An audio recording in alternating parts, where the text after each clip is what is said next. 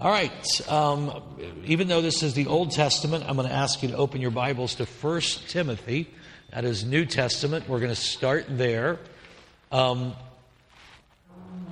several of you have commented on the fact that that's all there is, and you've been, if you've been around, you know that usually um, takes two trees per Wednesday to to fund our uh, uh, paper notes, but. Um, we're not, it's not a money saving thing. We're just going to try to um, maybe encourage a little more discussion and note taking instead of giving you every single word I say. We'll see how it goes, but um, just giving you a little bit more of a skeleton outline of what we're going to talk about, especially for this series. I think it makes sense. Turn to 1 Timothy chapter 3, and I want to start just kind of setting the stage for this whole series.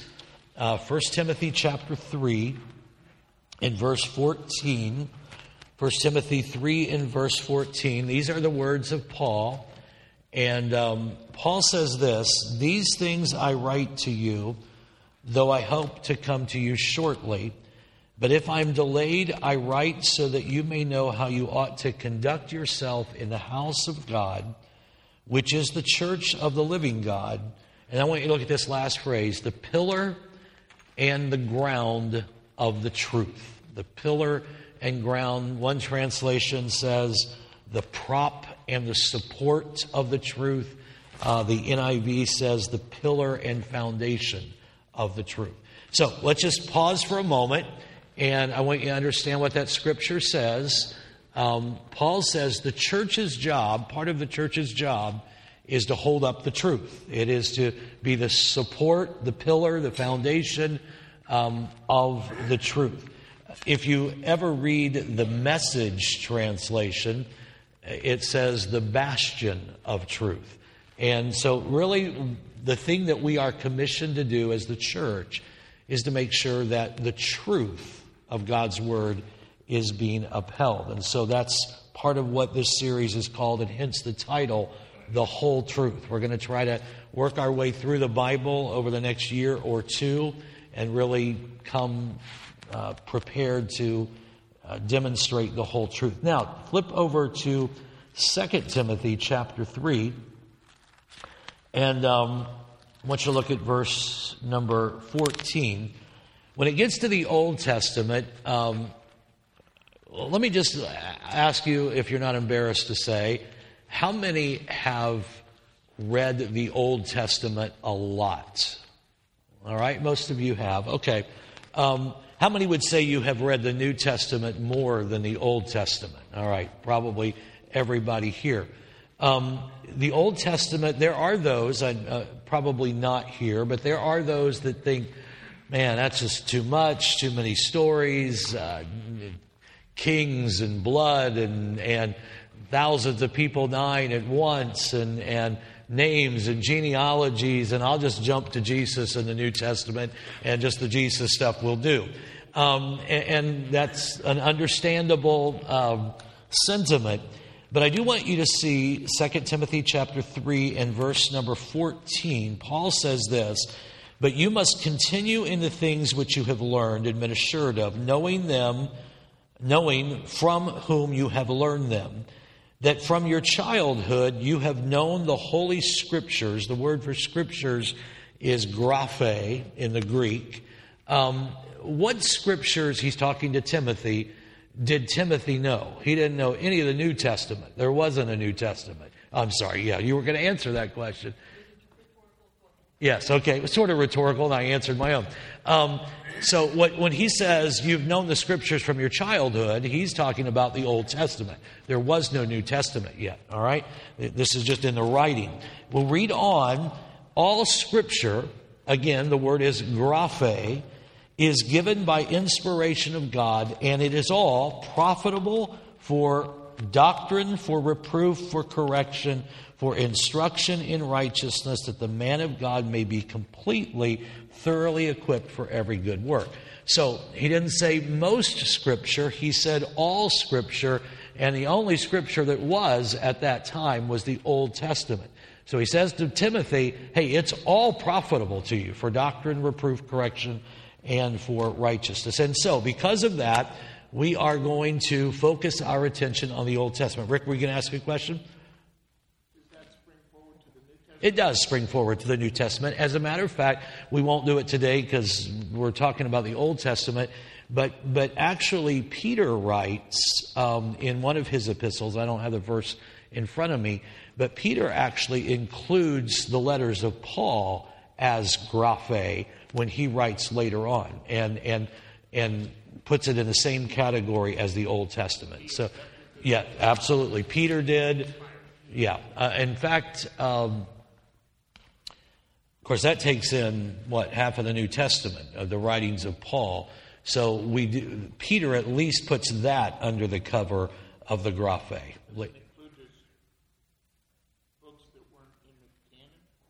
Well, there was no canon at this point when this is written. I mean, now, the books that we know that existed that are not part of what we acknowledge as the Bible. Well, it would not include, I mean, Peter is only making reference to, to Pauline word. There was an Old Testament canon already at the time that would have been considered the graphe that does not include things, the apocryphal books and things like that that you're talking about. So Paul's, Paul's statement here would be talking about the, what, the Hebrew Bible, the Hebrew Bible, which would be the 39 books that we now consider the Old Testament canon. Yeah. All right. So let me now, uh, on your outline, this is just an overview. I'm going to give you a quick little overview of the Old Testament. You may want to jot some stuff down. I'll put a few things on the board here. I want to give you just a general understanding of the Old Testament. There are 39 books in the Old Testament, 30 authors, at least 30 authors, and um, it's written in Hebrew. All right? Um, there are five components to the Old Testament. The first one is the Pentateuch, and I'll explain that in just a moment. Um, and I'll talk about the, the word that, that that comes from. Um, the Pentateuch is Genesis through Deuteronomy. Okay? So it's the first five books of the Old Testament. Uh, the second section, of course, is the historical books. And um, the historical books would be beginning in Joshua. And um, let me think Joshua, or Samuel, Seven Kings, Ezra, Nehemiah. Yes, uh, it would be through Esther. I had to sing the songs of the, the Bible songs in my head to do that. Um, the third part would be the writings um, so this would begin with, with Job, Job, Psalms, Proverbs, Ecclesiastes, and the Song of Solomon, or the Song of Songs is really a better translation. So this would be, this is also sometimes called wisdom literature. So that's the third division. Then we have the major prophets, All right? And then the minor prophets. Major prophets would be Isaiah, Jeremiah, uh, Lamentations, which is written by Jeremiah, Ezekiel, and Daniel. So you have Isaiah through Daniel. And then there are 12 minor prophets, which would be Hosea through Malachi. All right? So that's how the Old Testament is divided 39 books in all, um, Pentateuch, historical books, the writings. I said this is called wisdom literature. Uh, a lot of it is poetry, the poetic books. Um, I wrote that little book uh, on the poetic books for a class that I teach, and we have those in the bookstore. I guess I just tried to sell my book. But anyway, that's on the poetic books. Um, so these are the five divisions. I'll back away so you can see this Pentateuch, historical, the writings, the major prophets, and the minor prophets. Um, and this is what we're going to focus our attention on over the next um, several months, as a matter of fact. Now, we're going to start here, and we'll be spend quite a bit of time in the Pentateuch. Um, let me tell you a few things about the Pentateuch. Uh, get your Bibles open, too because uh, I want to show you this. The Pentateuch we believe, most people believe, most scholars believe, that the Pentateuch was written by Moses. All right? That is the most likely guess that we have. It's not, I guess, not really a guess, but the most likely um, outcome.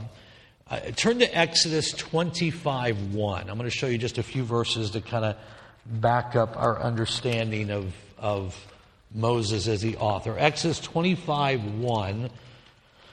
Then the Lord spoke to Moses, saying, and then there's a whole long section of God speaking through Moses.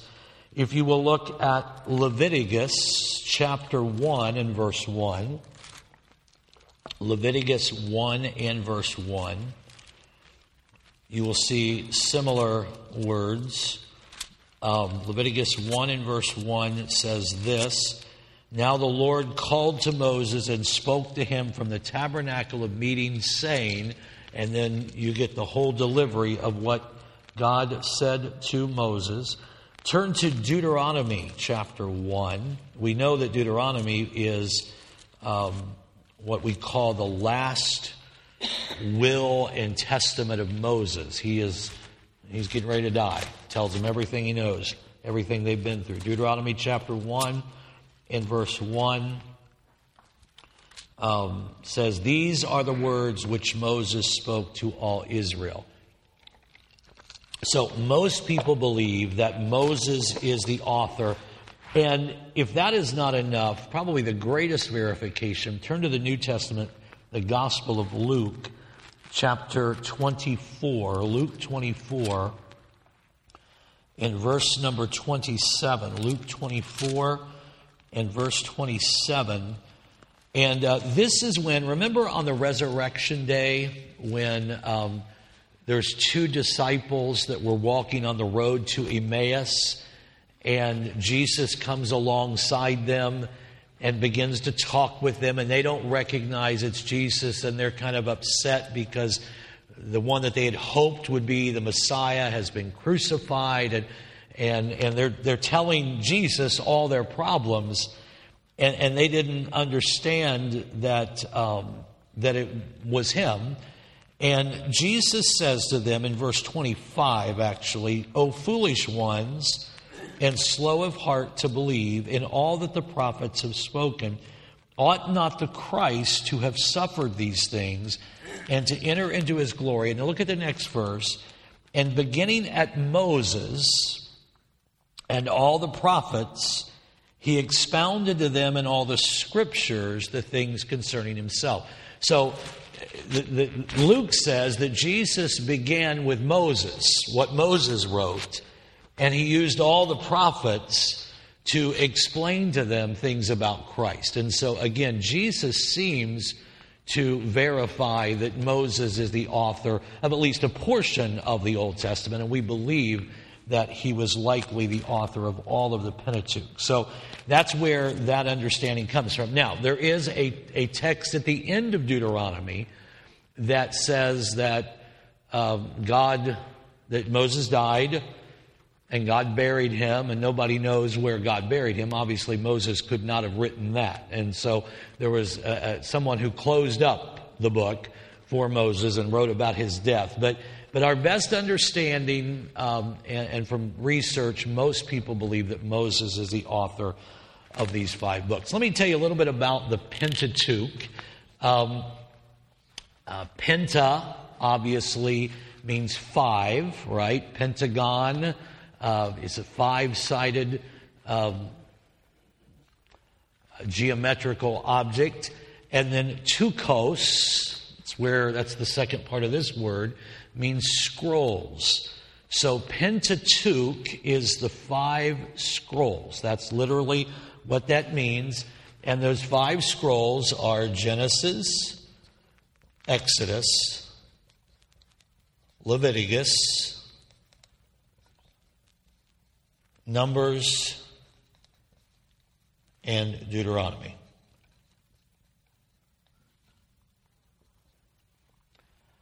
You know, parents sometimes say to their children, uh, Do what I say, not what I do.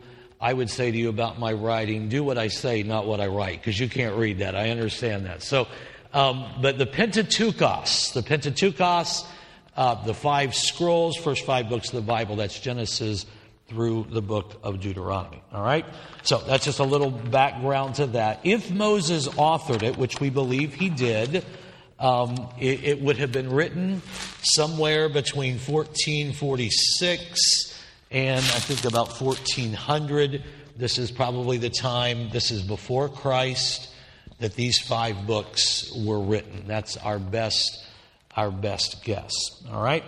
Uh, any questions about that? I'm going to erase this in just a second and give you one more piece of an overview, and then we're going to jump into Genesis 1. Any questions? Everybody got that? Pretty simple, straightforward. Um, now, let's talk about the divisions of Genesis. Now we're going to skip the other four books of the Pentateuch, and we're going to focus our attention just on Genesis. Um, there are a couple of ways that people divide the book of Genesis. A pretty common way is to say that um, the first 11 books would be considered the primeval um, section of um, of Genesis, and then chapters 12 through 20 or through 50 would be the ancestral portion of Genesis. That's, that's actually a pretty common um, way to divide the book of Genesis. However, I'm going to give you a different way, and this is how we're going to look at it. We're going to spend four weeks in Genesis, and this is the way we're going to look at it. Um, actually, this comes from uh, um, a scholar by the name of Walter Brueggemann. Um, and let me make sure I get my terms right here. Um, he, he divides um, the book of Genesis around what he calls the call.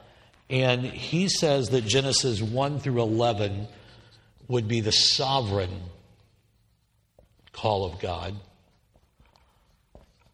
So that's Genesis 1 through 11, and that's what we're actually going to look at today. Genesis 1 through 11. Um, and then he um, talks about the Abraham narrative, um, the whole story of Abraham. This is actually a pretty good way to divide it. And he calls this the embraced call of God. God calls Abraham and he embraces it. He goes to where God calls him to go. Then uh, the next big, and that would be actually chapters 12 um, through about 25, I think, uh, 25, 26. Then there is the Jacob, a little bit about Isaac, but there's really not. Isaac's kind of melded into the Abraham story. The Jacob narrative takes up much of the Bible, and he calls the Jacob story the conflicted call of God. And you'll see why when we spend week three on Jacob. If there was ever a conflicted man in the Old Testament, it was Jacob. His whole life was, was conflict.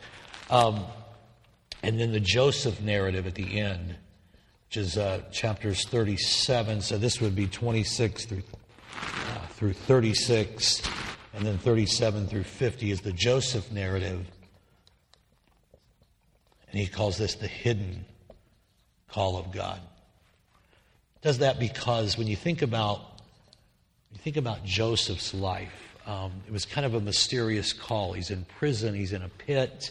He's forgotten in Egypt for a long time. Um, so this is how we're going to look at Genesis. And this section right here, the first 11 chapters, is what we're going to attempt to unpack uh, this morning. This is the prehistory or the sovereign call of God. So let's go to Genesis chapter 1 and uh, let's see if we can get this done. All right? Genesis 1 1, in the beginning, right? In the beginning, God created the heavens and the earth.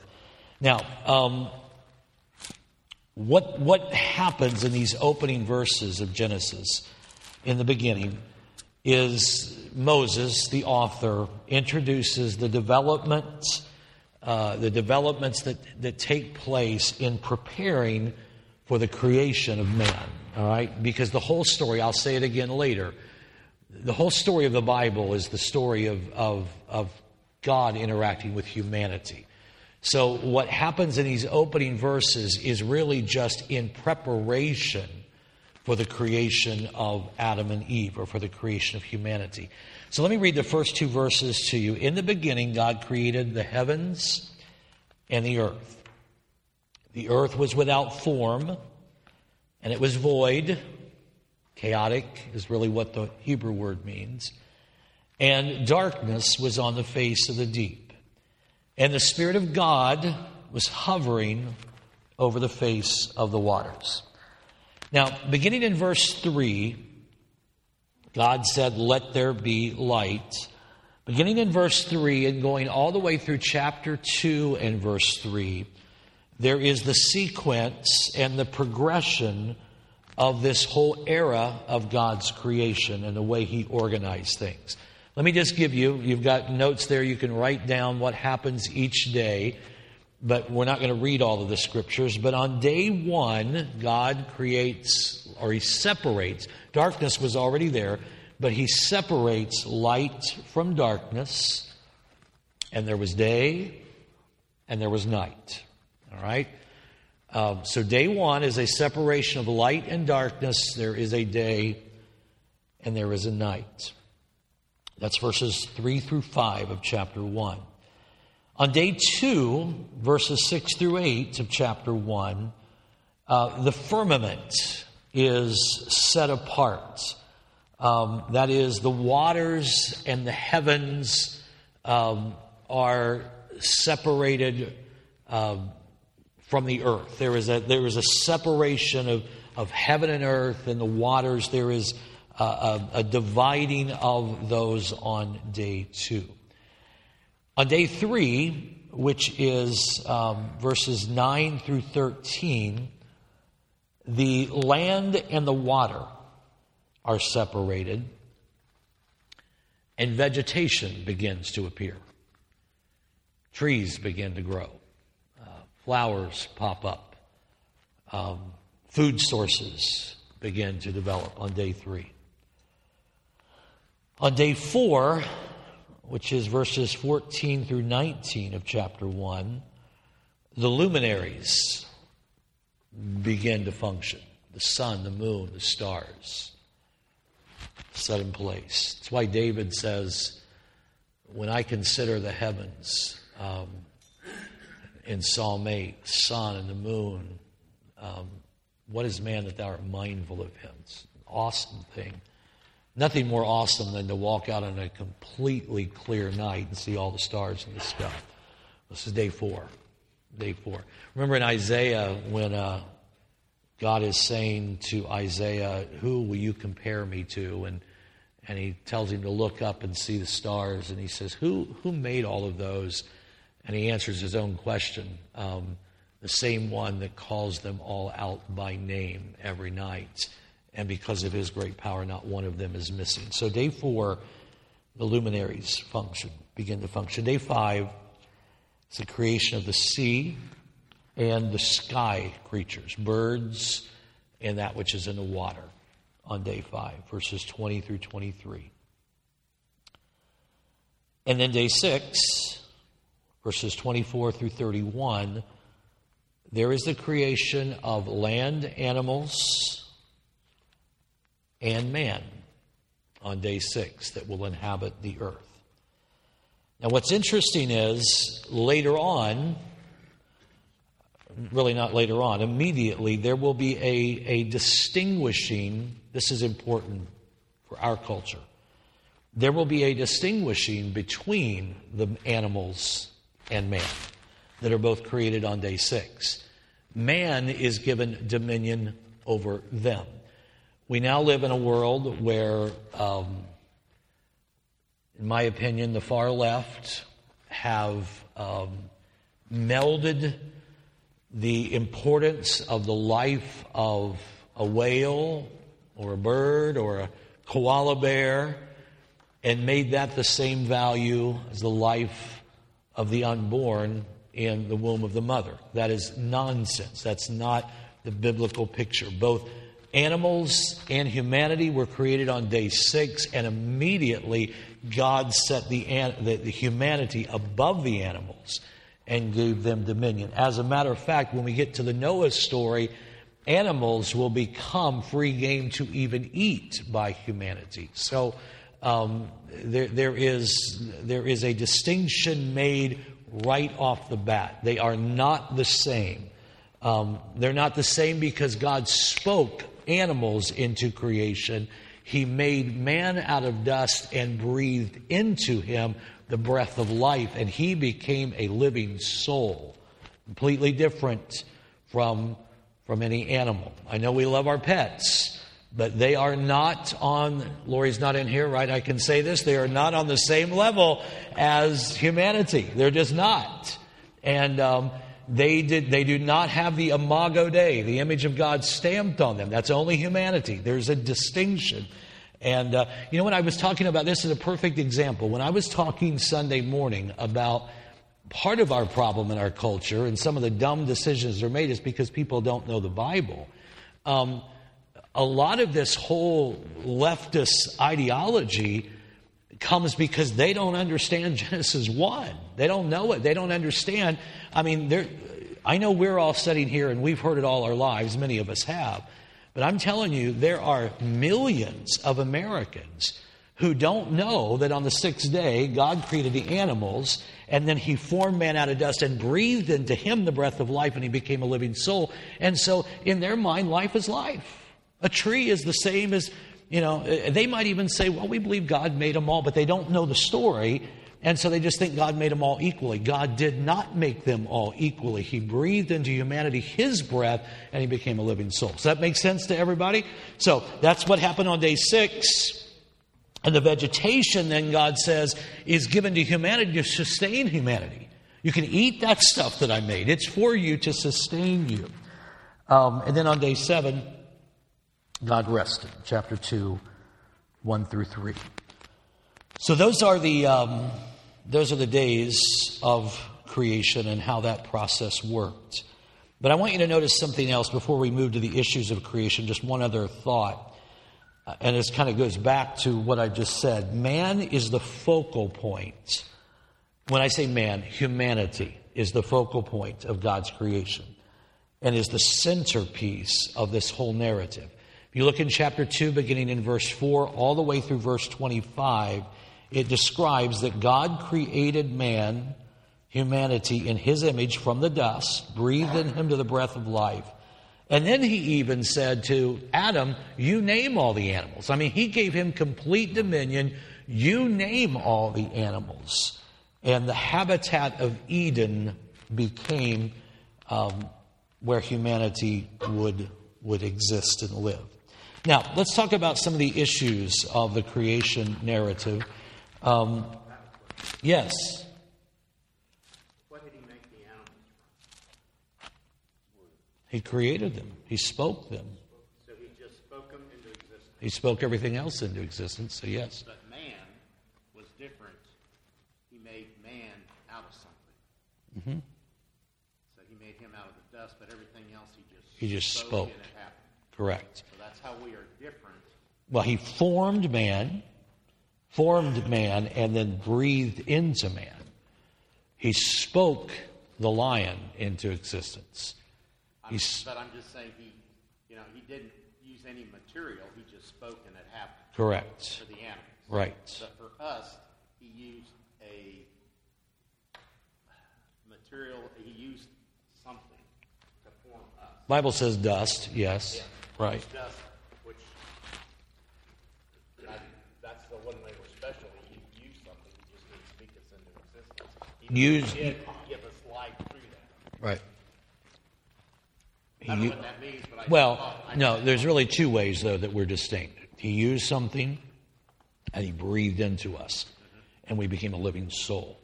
The others have life, but not the living soul that, that um, connects with God. What about angels? Well, can you just relax a little minute, Rick? Man, you just came all intense, ready for every Bible question in the world, right?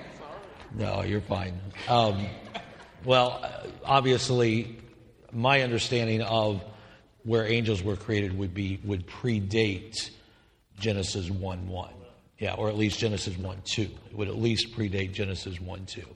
Angels, the Bible is the story of humanity. That's that was my whole point. Um, we don't really need to know the that which happened before. This is. Um, I'll talk about it when I get to. It's one of the issues we're going to bring up. Okay, yeah. You just like to bring up issues before there are issues. I understand, right? Yeah. All right. Um, so let me. There's really four issues that I want to talk about. You may want to jot these down. Number one, the uniqueness of the Christian creation narrative. All right, the uniqueness of the Christian creation narrative. Don't mean to mess with your heads here, but but almost every religion has their own creation story, how it came to be.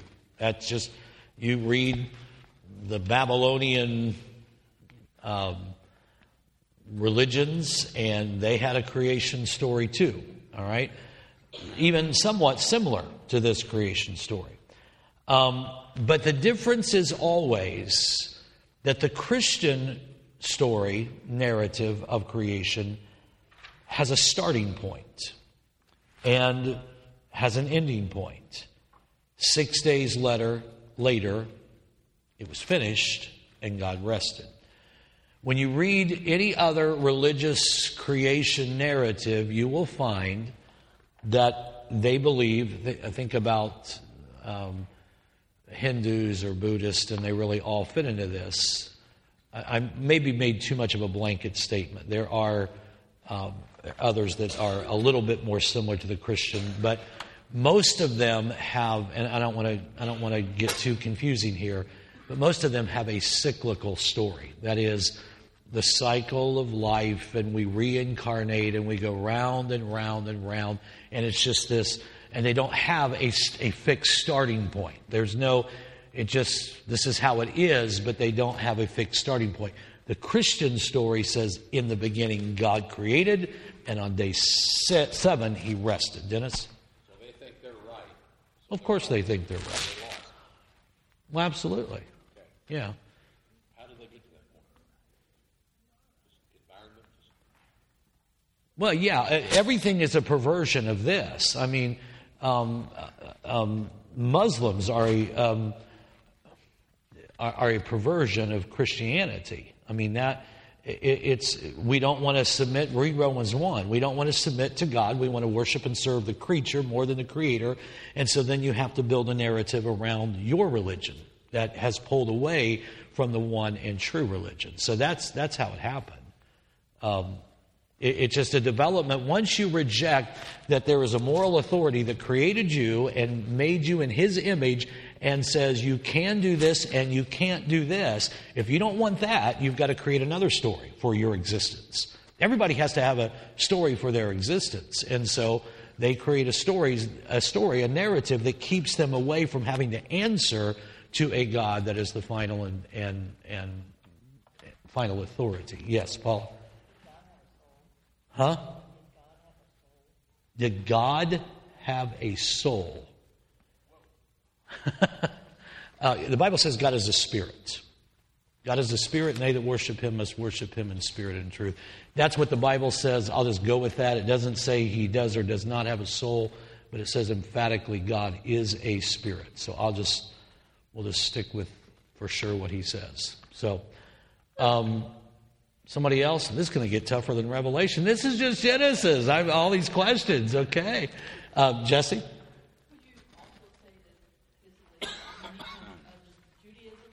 Yeah, yeah, Christian, yeah. It's you're absolutely right. This is, um, yeah, Judeo-Christian. Yes, Jews believe exactly this way as well. You, thank you for that clarification. It's the uniqueness of the Judeo-Christian creation narrative. Absolutely. Um, so that's number one. Any other questions about that? All right. Did I say we're spending 12 weeks on Genesis? I think that's what I said. Aren't you glad I don't have 10 pages of notes, right? Okay. Number two, let me tell you what the biblical creation narrative is not. It is not an argument for the existence of God. It just assumes. In the beginning, God. So if you're going to try to argue the existence of God from Genesis, you're not, you, we, we assume, we believe God has always been. All right? So you're not going to don't, don't try to go there. You won't be able to. We, we believe God has always existed. It's not an argument for the existence of God. Neither is it an attempt to answer scientific questions. I'll talk about the flip flop of that in just a moment. So the biblical creation narrative is not, it's a document of faith. And so it is not an argument for the existence of God. Now, what the biblical creation narrative is, that's point number three. So, number two was what biblical creation narrative is not. Number three is what biblical, the biblical creation narrative is. Number three things. It proclaims the creation power of God. I love, um, I like writing Latin and Greek terms. I don't know why. It's just one of those things I. Some people like to play golf, so do I. I'm just not good at it, but I do like writing these kind of terms. Um, I just have to think when I write. Ex nihilo, out of nothing. God created ex nihilo, out of nothing. In the beginning, God spoke, and it was. This is this is a this is not um, evolution. We don't believe that um, there was a primordial soup that we all emerged out of, because then you have to ask the question where the primordial soup come from. You know, we you just you keep going back and back and back to the tiniest little cell. Where did it come from? Biblical narrative says God created out of nothing. All right? It's a proclamation of God's creative power. Number two, um, it is a revelation of the origin of humanity. That's really important. It, it reveals, it reveals where we came from. And we came from the image and likeness of God. We, this, this to me is, um, I can't do justice to this subject like Peter Heck does justice to this subject. But suicide rates among teenagers is astronomical. All right? But, but, but he makes this point, makes it so in such an articulate way. Um, you, you can't spend all day long telling young people that they came from mud or soup, that they're just an amoeba or a cell that just happened to jump from the cell to a something that jumped around to something that had long arms and a long tail to this, and expect them to feel like they have any meaning or any purpose. I mean, no wonder we can abort millions of babies a year because they're just stuff, they're just material, they're just substance. But the Bible says the origin of humanity is God breathed his life into them. So then that young person, see, uh, and, and, Peter, I can't even remember all the pieces that he puts to this argument, but you, you stick a teenager in a science class and you tell him for hours that, that he is he just comes out of this this mist and all of a sudden one day he went from an animal to a human and and and and so they don't have any reason to have any self-esteem and, and, then you start telling, but but you you've got some you've got some talent. That that's what makes you that, that's what makes you worth something. But what about little paraplegic girl who has no talent? So what do you do to her? Well, okay, I don't have any talent. So does that mean I don't have any purpose? And and um, well, it, it's it's the people around you. You have friends. Well, somebody doesn't have any friends. They're both. I mean, where what makes us meaningful, significant, and with purpose is the story of Genesis, God breathed into us His life, His image. That's where we're going. Quality of life. Absolutely. That's why that but but again, Rick, I mean it's evil, one, but but part of it's just flat out ignorance. We have people don't know the Bible. They don't know the story. They don't they don't understand that God breathed in us the breath of life. And so and they've been indoctrinated, and our country has been indoctrinated now for decades in, in everything but the Bible. And, and we even have Christians, well, I understand that choice thing. That makes sense, you know. Well, no, it doesn't if you understand that what makes you have meaning is not how you look, what talents you have, what friends you have, whether you're happy or not, what makes you have meaning is that the life of God is in you. He breathed into you the life of God. So, secondly, it is a revelation of the origin of humanity. And thirdly, it, it, the third thing that the creation narrative is, is a demonstration of God's order and purpose. It's very orderly, and, and, and there's, it's purpose driven. Um, and number four, the fourth issue um, of creation are the views of creation. And um, this sort of will play into your question earlier. There are, there's probably more, but there's five main views of creation. How did it happen? One of the views is, um, and let me just pause a moment and say that one of the reasons these views have been developed is because we have tried to say this answers every scientific question. And now we have scientists saying, well, the earth is billions of years old. And so, how do we jive that with six day creation? And, and, you know, okay, so people have come up with theories. And I'll, I'll give you the theories and I'll tell you what I think. Uh, number one, and you can just write this down, is the gap theory. All right? The gap theory. The gap theory is this um, In the beginning, God created the heavens and the earth. And then the next line is, and the earth was without form and void. The gap theory says that um, God did not originally create the heavens and the earth. The, the word I told you earlier in Hebrew is chaotic. It was just formless and void, had nothing going on it. It was just a big. All right. Um, and, and, so the, the gap theory says God would not have created it that way. And so some, something must have happened in between. In the beginning, God created heaven and the earth, and the earth was without form and void. And they claim that there is a gap there. There's a gap between verse 1 and verse 2. And that gap could be billions of years. And what they do, and I'll give you the scriptures, I, I will not take time to read them, um, but, but specifically Ezekiel 28 and Isaiah 14. Ezekiel 28, Isaiah 14 seem to talk about the fall of Satan. All right? Um, let me show you how this gap theory works. I, I, maybe I can. What was Satan when he was created? What was he? He was an angel, all right? everybody understand angels have not always been.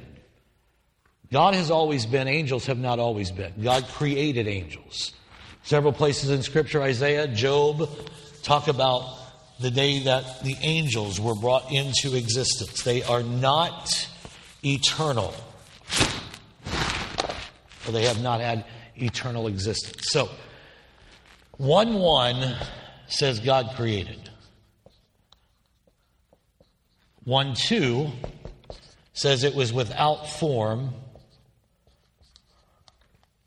and void, or in Hebrew, it was chaotic. All right? Um, so the gap theory says this could be billions of years. And so what they do is they find Isaiah 14 Ezekiel 28. And by the way, this is not the view that I hold to. I could, if it, if it turns out that that's what happened, I could live with it. It, it doesn't mean it didn't happen, but I just don't think it's necessary to come up with this view. But these two passages, some believe, talk of the fall of Satan or Lucifer. Now, I'm just going to, everybody hear me say this. Um, I'm not going to spend lots of time here, but, um, and we're not going to go to Ezekiel 28 and Isaiah 14 and unpack that because I don't think it's, a, it's an open shut case. I think you have to, you have to kind of do away with what the text meant when it was written and read into it some things that may or may not be there. But uh, Satan was an angel, as, as, we've already said, and angels. So this issue, this theory would say that when God created the heavens and the earth, He also created angels, and they all lived happily ever after for a million years, twenty billion years. There were things going on on earth. There was, you know, and then Satan decided, I want to be like God. We do know that happened. I want to be like God. I will ascend to the to the, the mountain like him, and he fell. And he took a third of the angels with him. This theory says that when Satan fell, that he caused the heavens and earth to become chaotic, without form and void. There are some, there are some places in Ezekiel 28 that talks about uh, when this one who falls fell, that he made the um, he made the cities a wasteland um, and destroyed the inhabitants. So, if that is referring to the fall of Satan, it is possible that when Satan fell, the earth was destroyed. And then what happens in verse 3 of Genesis 1 is the recreation of the earth. All right? Now, let me tell you why that's at least plausible. What does God say to Adam and Eve after he creates them be fruitful and multiply and replenish the earth. All right? Well, you don't replenish something that hadn't been previously plenished. All right? So, very possible. I don't get all concerned about it because this is where the story starts for us, and this is what we need to concern ourselves with. But this, by the way, this is why this theory has been developed would give a lot of answers to this 20 billion or 40 billion or 60 billion year old earth and dinosaurs and all sorts of things could easily fit into this. And that's why many have found this to be a very comfortable theory. And, um, but again, I think it, we press on it the need to explain everything. And I'm not sure we have to explain everything. But if you find a need to explain everything, this is one way you can explain it with the gap theory. Secondly, uh, there is the created with age theory. This is much simpler. Um, created with age theory. This is just, most of us do not believe that Adam was created as an infant um, baby, right? I, no, nobody pictures that, do you? I mean, you, you picture a grown man, right, when he created him. So the theory would be if he created Adam as a grown man, then he very easily could have created the earth with age. I mean, and, and some people say, oh, I couldn't do that. He's trying to trick people. Well, I don't know he's trying to trick people, but he could have created the mountains as if they were millions of years old, right? Also divine deception. Huh? Or divine deception? Yeah, yeah, some people call it that. Um, but I don't think we think it's divine deception that he created Adam as a man who may have been 33 years old or 45 years old.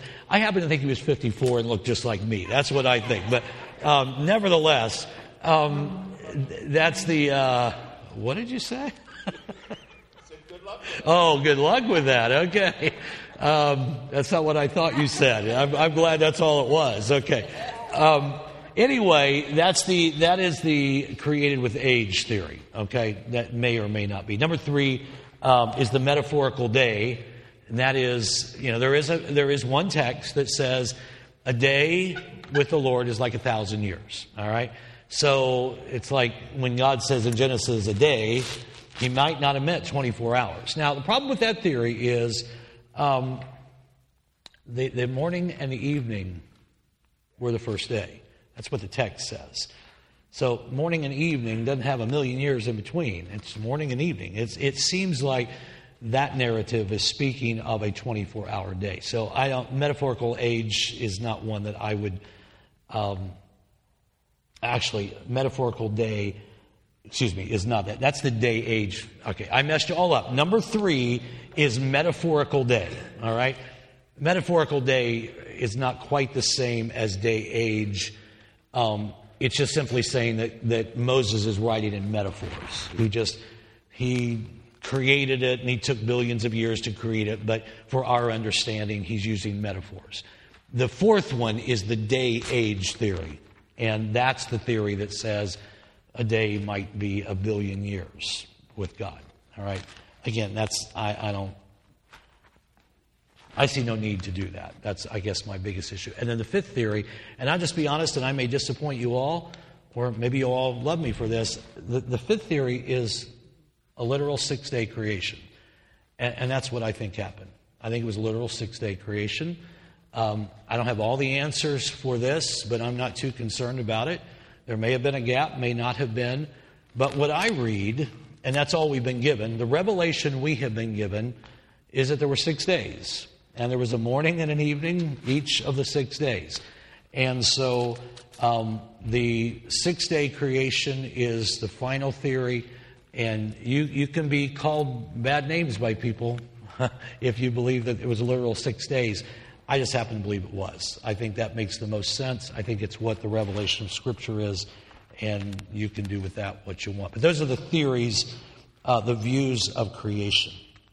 Let me. Um, we're not going to get to um, the second point today.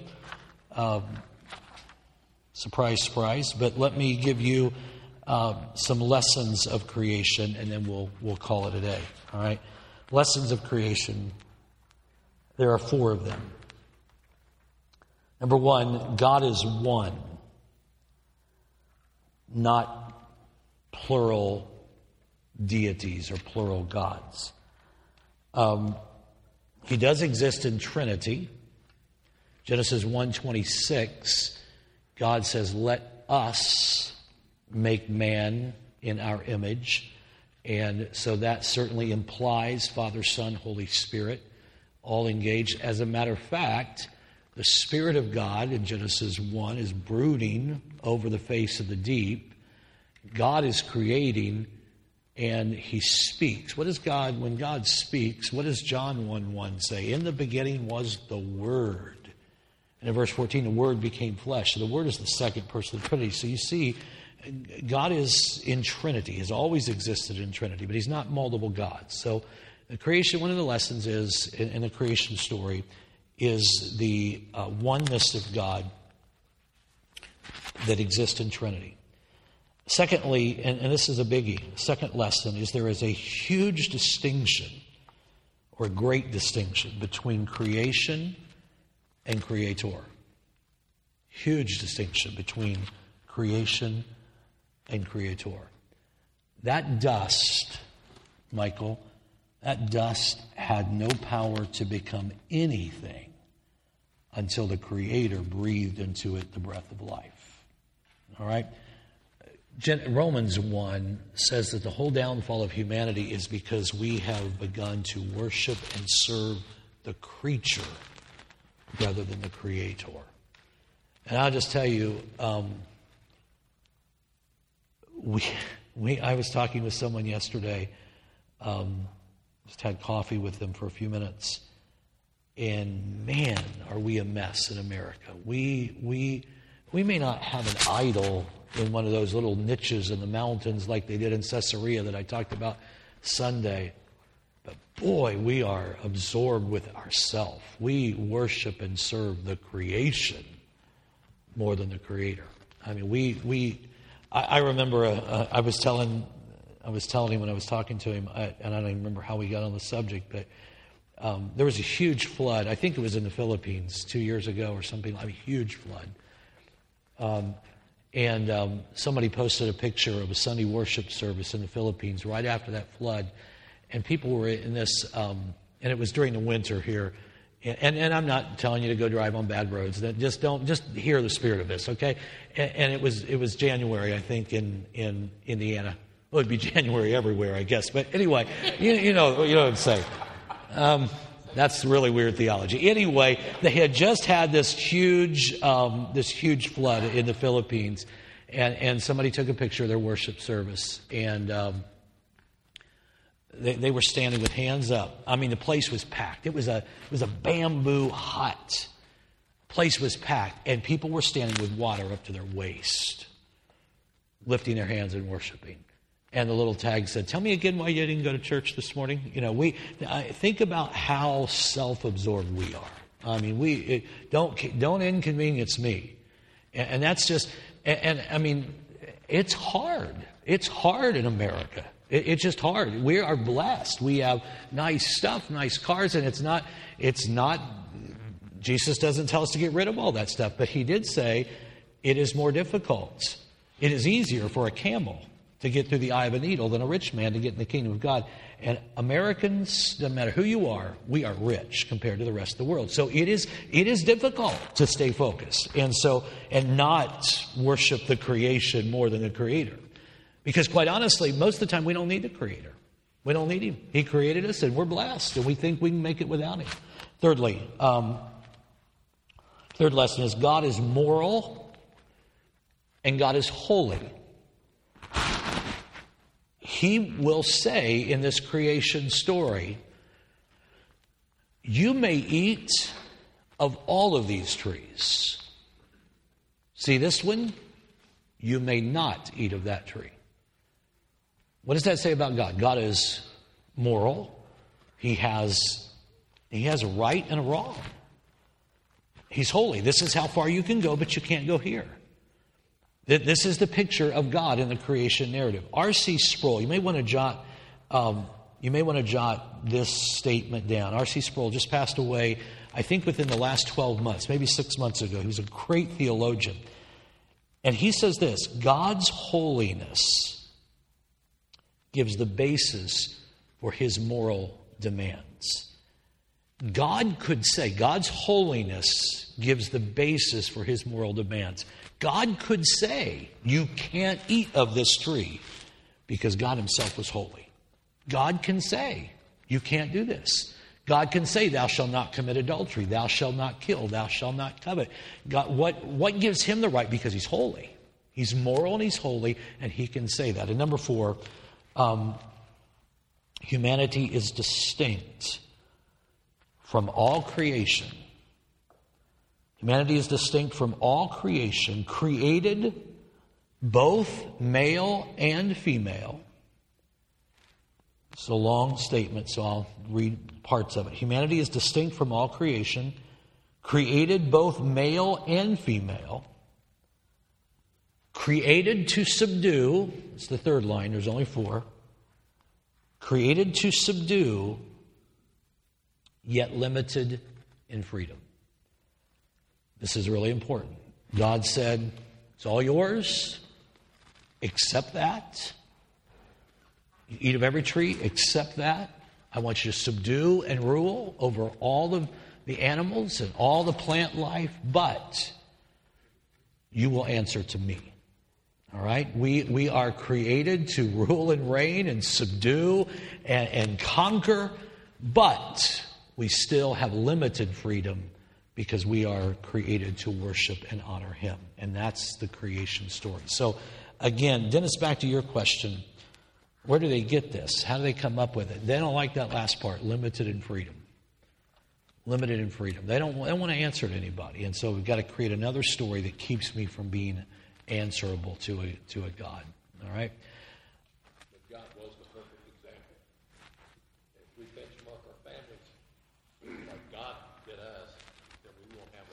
No. And, and inside, He does not limit our freedom to um, keep us from joy. He limits our freedom because it's best for us. And He knows what's best. And, and every time we break that freedom, uh, we step over our limited freedom, it always ends up in bankruptcy spiritual, emotional, physical.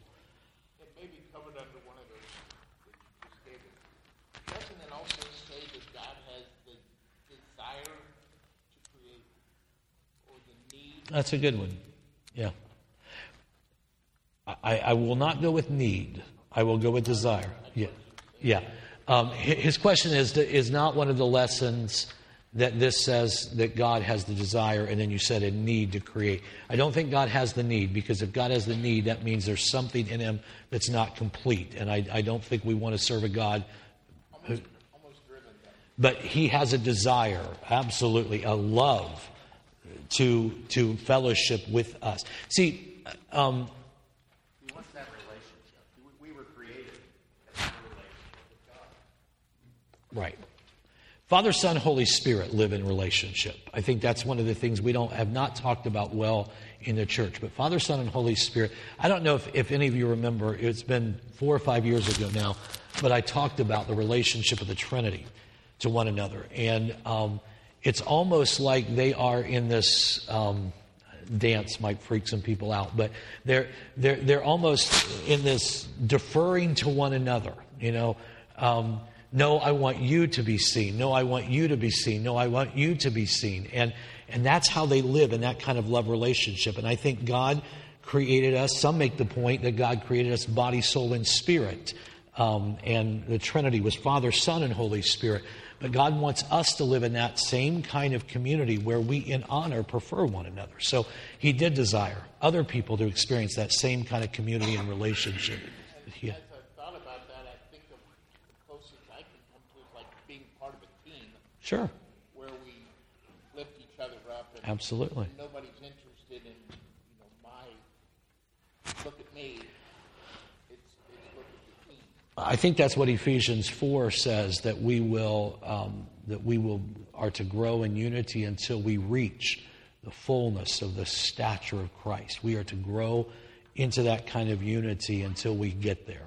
And so, um, yes, I think creation does indeed say God has a desire to fellowship with us and for us to fellowship with one another.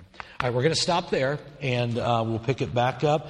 We are committed, both Kyle and I are committed and, and we, we do hear, I, I know that people have enjoyed the Bible studies, but we also know that sometimes we try to tackle too much, and um, we, we just both like to talk a lot and get, get, you know, get a long way down the road. But we're committed to taking whatever time it takes, and if it takes us three years to get through the Bible, we'll take three years. So uh, that we're keeping the notes shorter for that reason to encourage more discussion. So we're not feeling like oh we got to get through something. So uh, we'll take it slow and hopefully learn together. Um, and if I'm still doing this in February, it's a win for me. Okay, so uh, God bless you. Have a great day. See you.